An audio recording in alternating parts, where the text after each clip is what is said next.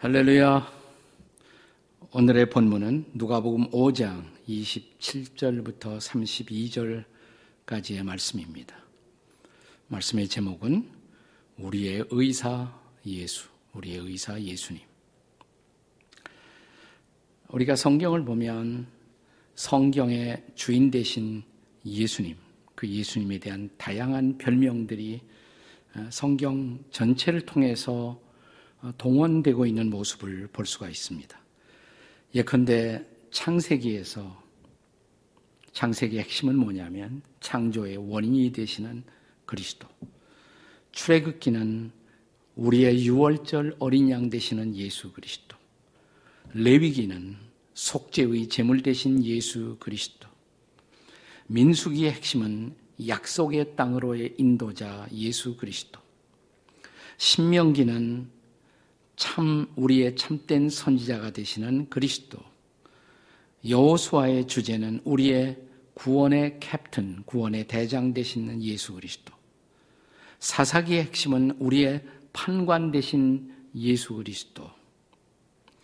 룻기의 핵심은 뭐냐? 우리의 친척 구원자 되시는 예수 그리스도. 이렇게 그리스도가 성경의 각 권의 성경 전체의 핵심인 것을 알 수가 있습니다. 신약에 들어오면 마태복음에는 우리의 왕 되신 그리스도, 마가복음의 주제는 우리의 종 되신 그리스도, 누가복음은 사람의 아들, 인자 되시는 예수 그리스도, 요한복음에서는 하나님의 아들 되신 예수 그리스도, 사도행전은 역사의 주가 되신 그리스도, 로마서의 주제는 우리의 의가 되신 그리스도, 이렇게 성경의 전체적인 그 핵심이 뭐냐 한마디로 예수 그리스도라는 것을 알 수가 있습니다. 그 많은 예수님에 대한 묘사 가운데 성경의 핵심을 꿰뚫는 그분의 역할에 대한 가장 보편적인 칭호가 있다면 구원자 그리스도이십니다.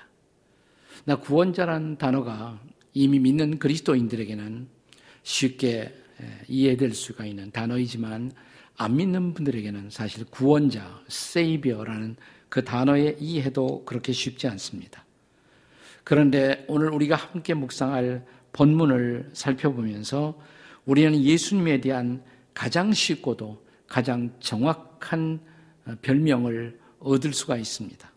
그것은 그분이 우리의 의사, 우리의 영혼의 의사가 되시는 그리스도라는 사실입니다.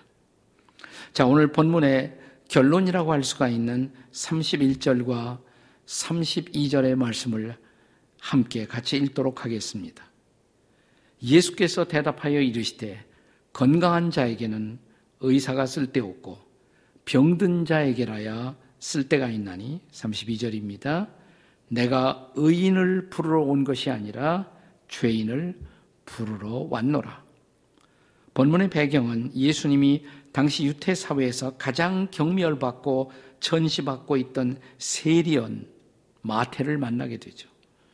세리 마태를 만나서 예수님이 그에게 나를 따라오라 이렇게 명하시면서 그를 제자로 부르시자 자신을 메시아의 제자로 삼아 주신 그분의 부르심이 너무 기뻐갖고 마태는 자기의 세리 친구들을 집에 초대하고 잔치를 열었습니다. 자, 이제 29절 말씀을 보겠습니다.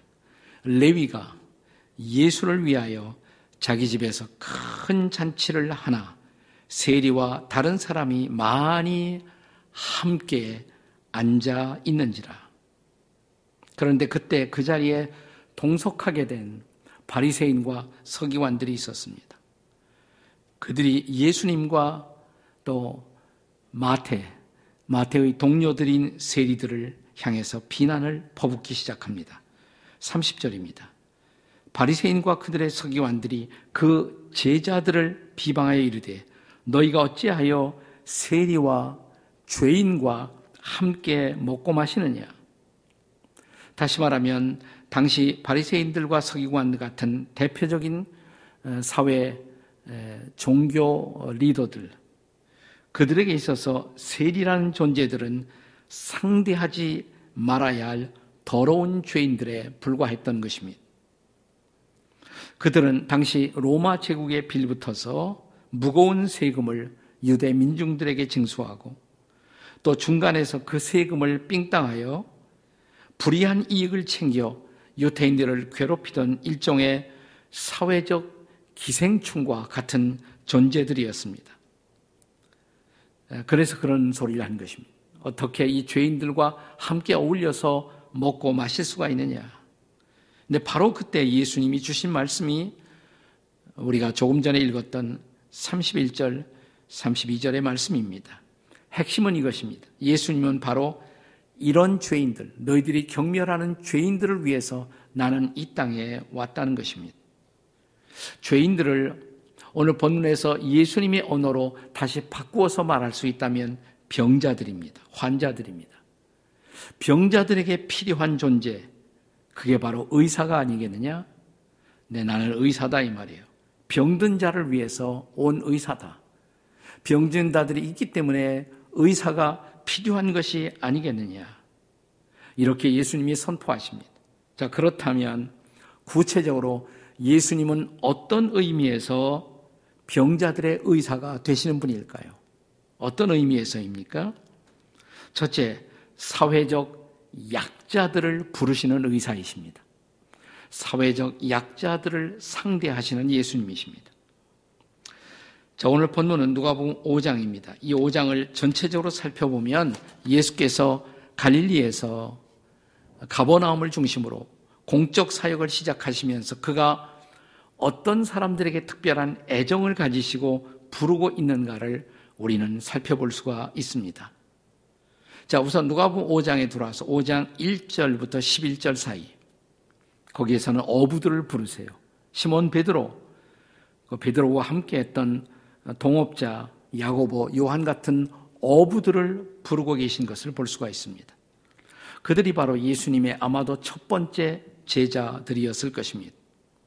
자, 이어서 누가복음 5장 12절부터 16절까지 해서 예수님은 나병 환자, 지금 우리는 한센병 환자라고 부르는 그 병자들을 예수님이 고치시고 계십니다. 그 다음에 누가복음 5장 17절부터 26절까지는 이어서 한 중풍병자, 몸을 제대로 가누지 못하고 있던 중풍병자를 고치시는 장면이 나옵니다. 이어서 그 다음이 바로 오늘의 본문입니다. 그리고 이 본문에서는 세리였던 마태를 부르시고 또 그 집에서 자, 세리의 동료들과 더불어 함께 잔치하시는 장면입니다.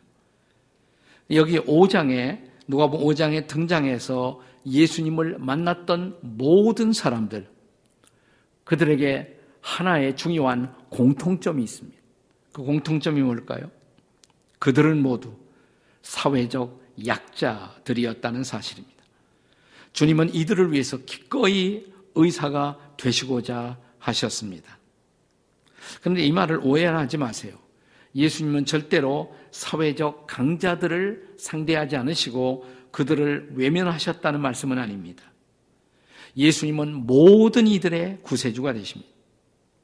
그런데 그 다음 대목에서 제가 설명을 다시 드리겠습니다만은 사회적 강자 의식에 특권 의식에 사로잡힌 사람일수록 복음의 필요를 예수님에 대한 필요를 느끼지 않습니다.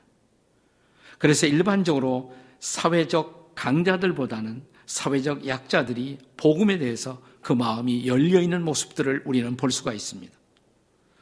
선교학자들 중에는 오늘이 마침 3일절이고 일제 강점기를 돌아보는 그런 시간인데 음, 과거 일본과 한국이 어떻게 복음이 돌았느냐 일본과 한국의 복음화를 비교해서 연구하고 있는 분들이 계십니다. 그런데 한국보다는 일본에서 복음의 열매가 없었어요. 일본에 비해서 한국 땅이 훨씬 더 복음의 열매가 선교의 열매가 많았던 그 이유가 도대체 뭐냐? 그것은 한국 땅에 복음의 씨앗이 떨어졌을 때 복음의 씨앗은 가난한 민중들을 대상으로 해서 복음이 먼저 그 씨앗을 뿌렸다는 것입니다. 근데 일본에서는 복음이 처음부터 소위 그 사회의 상류 계층을 겨냥하고 있었습니다. 그래서 어떤 분은 이런 말을 하기도 했어요. 일본의 기독교는 사람들의 지성을 겨냥했던 로마서의 기독교라고 할 수가 있다면 한국의 기독교는 처음부터 서민들의 마음을 파고든 사도행전의 기독교였다라는 흥미로운 대조를 했습니다. 요즘 우리가 느끼는 것처럼 우리 한국 사회도 많이 선진화되고 또 살만한 나라가 되고 나니까 오히려 복음화의 비율은 훨씬 더 후퇴하고 있습니다. 왜 그럴까요? 사람들의 마음이 더 이상 가난하지 못한 것입니다. 일제 강점기는 우리 역사의 암흑기였지만 그런 중에서도 한국 기독교는 부흥을 경험하고 또 놀라운 성장을 경험할 수가 있었던 그 이유, 복음이 그 당시에 가난한 우리 민중들에게 특별히 일본 제국에 짓밟히고 있었던 사람들에게 복음이 소망으로 다가오고 있었기 때문입니다. 오늘은 3.1절을 기념하는 그런 주일인데요. 자, 여러분 3.1절 만세상권 우리는 3.1절 3월 1일만을 어, 우리 독립선언을 발표한 그날로 기억을 합니다. 물론 이 33인 독립선언을 음, 선언했던 분들 가운데 33명 가운데 거의 과반수에 가까운 16명이 기독교인이었다는 사실은 우리의 마음속에 커다란 자부심을 안겨다 줍니다. 이것은 어, 그 당시에 우리 그리스도인 리더들이 사회를 향해서 깨어 있었고 그리고 사람들을 리드할 수 있는 준비가 되어 있었던 것을 보게 됩니다. 그리고 이 광경을 통해서 그 당시에 한국 사람들은 기독교 신앙을 다시 바라보는 중요한 터닝 포인트가 또 전환점이 되기도 했습니다. 근데 여러분, 3.1절을 기억할 때 우리가 동시에 기억할 날이 있어요. 3.1절 만세 사건 일어나기 거의 한 달 전, 2월 8일. 2월 8일이라는 날짜를 기억하는 사람 별로 없을 거예요. 2월 8일. 일본, 동경, 도쿄, 조선 YMCA에서 먼저, 먼저 독립선언서가 발표되었다는 거 아세요? 그 다음에 3.1절이 일어난 거예요. 그러니까 2월 8일 독립선언은 제1번 동경, 도쿄, 조선 YMCA에서 철저하게 그리스도인들을 중심으로 만세 사건이 일어났습니다. 그래서 그리스도인들이 사실상 어, 일본에서의 동경에서의 만세 사건을 주도했고 그 영향으로 일어난 것이 3.1절이다. 이것을 우리는 기억할 필요가 있습니다. 기독교의 복음이 당시에 사회적 약자였던 민중들의 마음을 먼저 움직일 수 있었던 그 중요한 이유, 그것은 복음의 주인신 예수님이 이렇게 병든 사람들을 기꺼이 끌어안고자 하는 분이셨기 때문입니다. 예수님은 바로 당시에 사회적 약자들이었던 조선 민중의 그분은 의사였고 해방자이셨던 것입니다. 자, 예수님이 어떤 의미에서 의사냐고요? 두 번째로 그분은 자신의 병듦을 인정하고 도움을 청하는 사람들의 의사가 되신다는 것입니다. 의사라고 해서 그냥 어, 막연히 모든 사람들의 의사가 아니에요. 자신이 병들었다는 것을 내가 병자라는 것을 인정하고 기꺼이 예수님께 나와 도움을 청하는 사람들에게 그분은 의사가 되신다는 것입니다. 자, 아, 이 전제를 잘 기억하시고서 생각해 보십시오. 어, 내가 병자라는 것을 인정하지 않는 사람이 의사의 도움을 필요로 하겠습니까? 이걸 다른 말로 말하면 내가 죄인이라는 사실을 인정하지 않는 사람이 죄에서 나를 구원하는 구세주를 필요로 하겠습니까? 나는 의인이 아니다. 나는 건강한 사람이 아니다. 나는 병들었다. 나는 죄인이다. 이것을 인정할 때만 비로소 예수님은 우리의 구원자가 되시고 또 우리의 치유자가 되신다는 것입니다. 자, 이것은 우리 같은 누가복음 5장의 12절 이하의 나병 환자의 사건, 치유 사건에서도 명확하게 나타난 사실입니다. 5장 12절을 보시면요.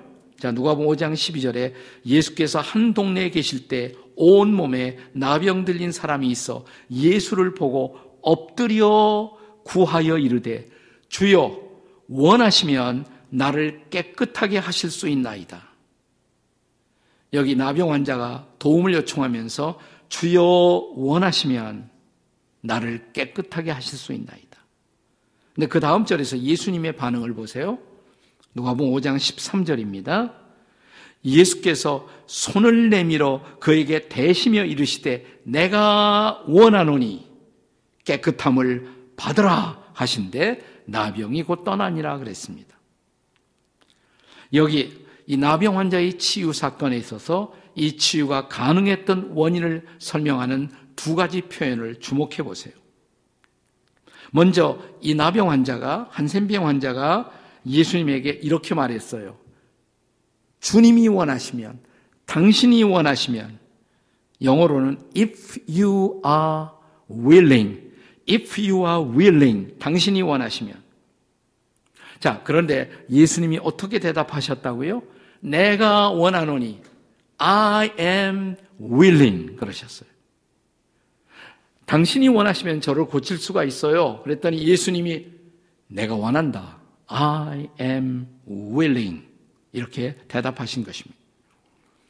여기서 내가 원한다. 당신이 원하시면 이 단어는 똑같은 히라보로 델로라는 단어가 쓰여집니다. 델로.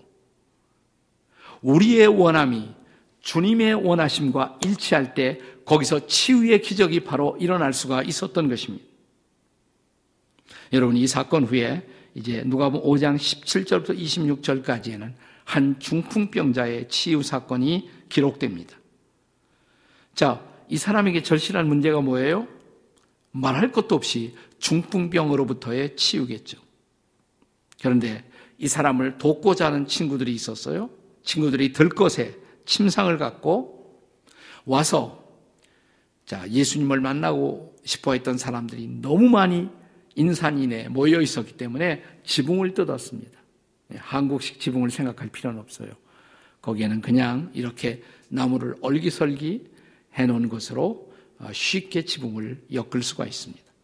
자, 그 지붕을 해체하고 침상을 예수님이 지금 말씀하고 있는 그 앞으로 이 침상을 내렸습니다. 그때 예수께서 뭐라고 하십니까? 누가복음 5장 20절의 말씀이에요. 자, 누가복음 5장 20절에 보시면 예수께서 그들의 믿음을 보시고 그랬어요. 믿음을 보시고 이 사람아 내 죄 사함을 받았느니라. 자, 여기 예수님은 이 사람이 육체가 고침받았다. 이렇게 선포하시기 전에 앞서서 내 죄가 사함을 받았다. 그러니까 죄 사함이라는 것은 영혼의 병이에요. 그러니까 육체의 병을 고치기에 앞서서 영혼의 병을 고치고자 하신 것입니다. 그래서 죄 사함을 먼저 선포하십니다. 그리고 그 다음에 육체의 병을 고치십니다. 자, 그런데 예수님의 치유에 중요한 전제가 있죠. 그건 믿음이에요. 여기서는 이 우리 친구를 예수님 앞에 데리고 가면 예수님이 반드시 고치실 거야 라고 믿었던 네 명의 친구들의 믿음, 본인도 믿었겠죠. 그 믿음을 보시고 고치셨다. 이렇게 성경은 기록하고 있습니다. 네 죄가 사함을 받았느니라. 그 다음에 내가 일어나 침상을 들고 내 집으로 가라. 이렇게 선포하십니다. 오늘날 우리에게 일어나는 구원의 기적도 마찬가지입니다. 우리에게 자유의지를 선물로 주신 그 주님은 이 자유의지를 남용하여 우리가 죄를 짓고 타락했을 때 우리를 구원하시기 위해서 우리가 이 자유로운 의지로 다시 주님 앞에 나오기를 그분은 기대하십니다. 주님, 저를 구원해 주세요. 주님, 저를 치료해 주세요. 그때만 비로소 우리의 믿음을 매개체로 해서 주님의 구원이 그리고 주님의 치유가 임하는 것입니다. 우리가 세계적인 전도자였던 우리 시대의 전도자, 지금은 떠나셨습니다마는 빌리그레암 목사님의 한국에서도 한 세 번 이상 그분이 전도 대회를 크게 열지 않았습니까? 이 빌리그레암 목사님이 설교하실 때 보면 설교 끝난 후에 반드시 구원 초청이 있습니다. 구원 초대가 있습니다. 예수 믿을 사람, 구원 받을 사람, 그렇게 원하시는 분 앞으로 나오십시오. 혹은 손을 드십시오. 이런 구원 초대가 있어요. 사람들이 앞으로 나와요. 앞에 나온 사람들에게 기도를 인도하세요. 그 초대에 응한 사람들에게 하는 그 기도를 가리켜서 죄인들의 기도 혹은 회개의 기도, sinners prayer라고 말합니다. 그러니까 목사님을 따라 이렇게 기도하게 하십니다. 하나님, 저는 죄인입니다. 저의 죄를 회개합니다. 제가 지금 죽게 돌아옵니다. 저를 용서해 주시고 저를 구원해 주십시오. 이 기도를 우리는 보통 죄인들의 기도 이렇게 부르는 것입니다. 이게 무슨 말이에요? 예수님은 지금도 자신들의 죄인됨을 인정하고 그분 앞에 나와 도움을 구할 때 구원을 주신다고. 육체의 치유도 마찬가지입니다.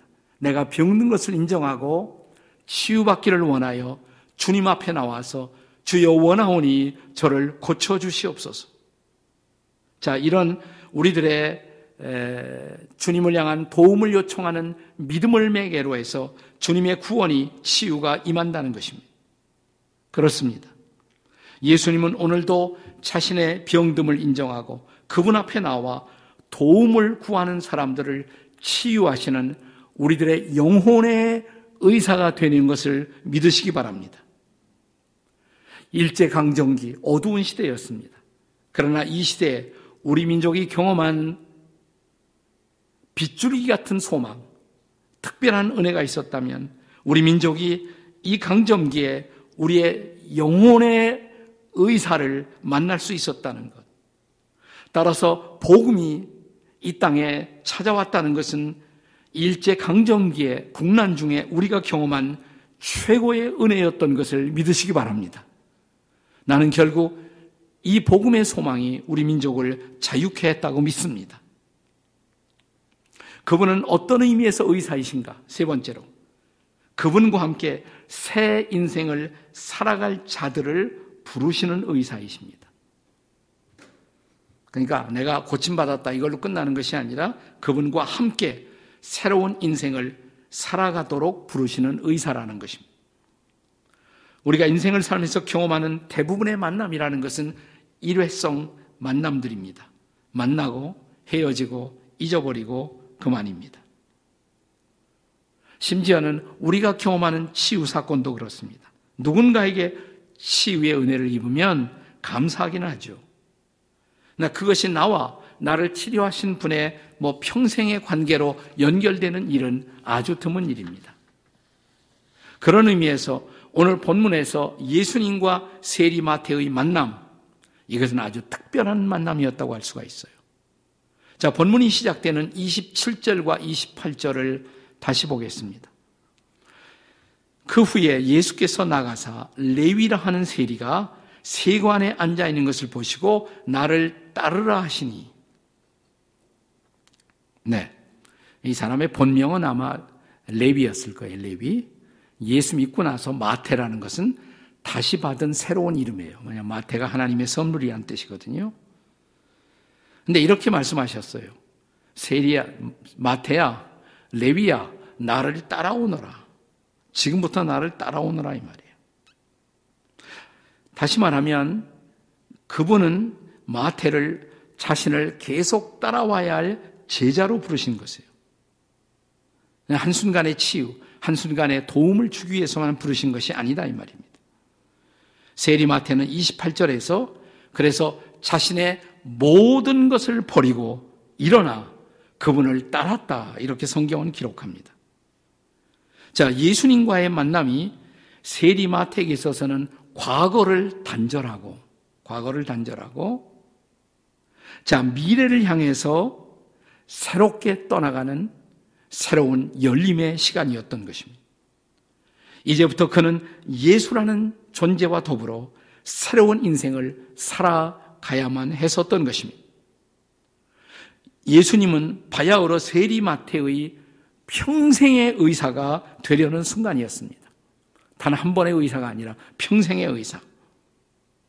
그는 이 뜻깊은 만남을 기리기 위해서 자신을 이렇게 초대하신 그리고 평생의 의사가 되어 주시겠다고 선포하시는 예수님의 은혜가 너무 고마워 마태는 자기의 친구들을 다 초청하고 축제를 열었어요.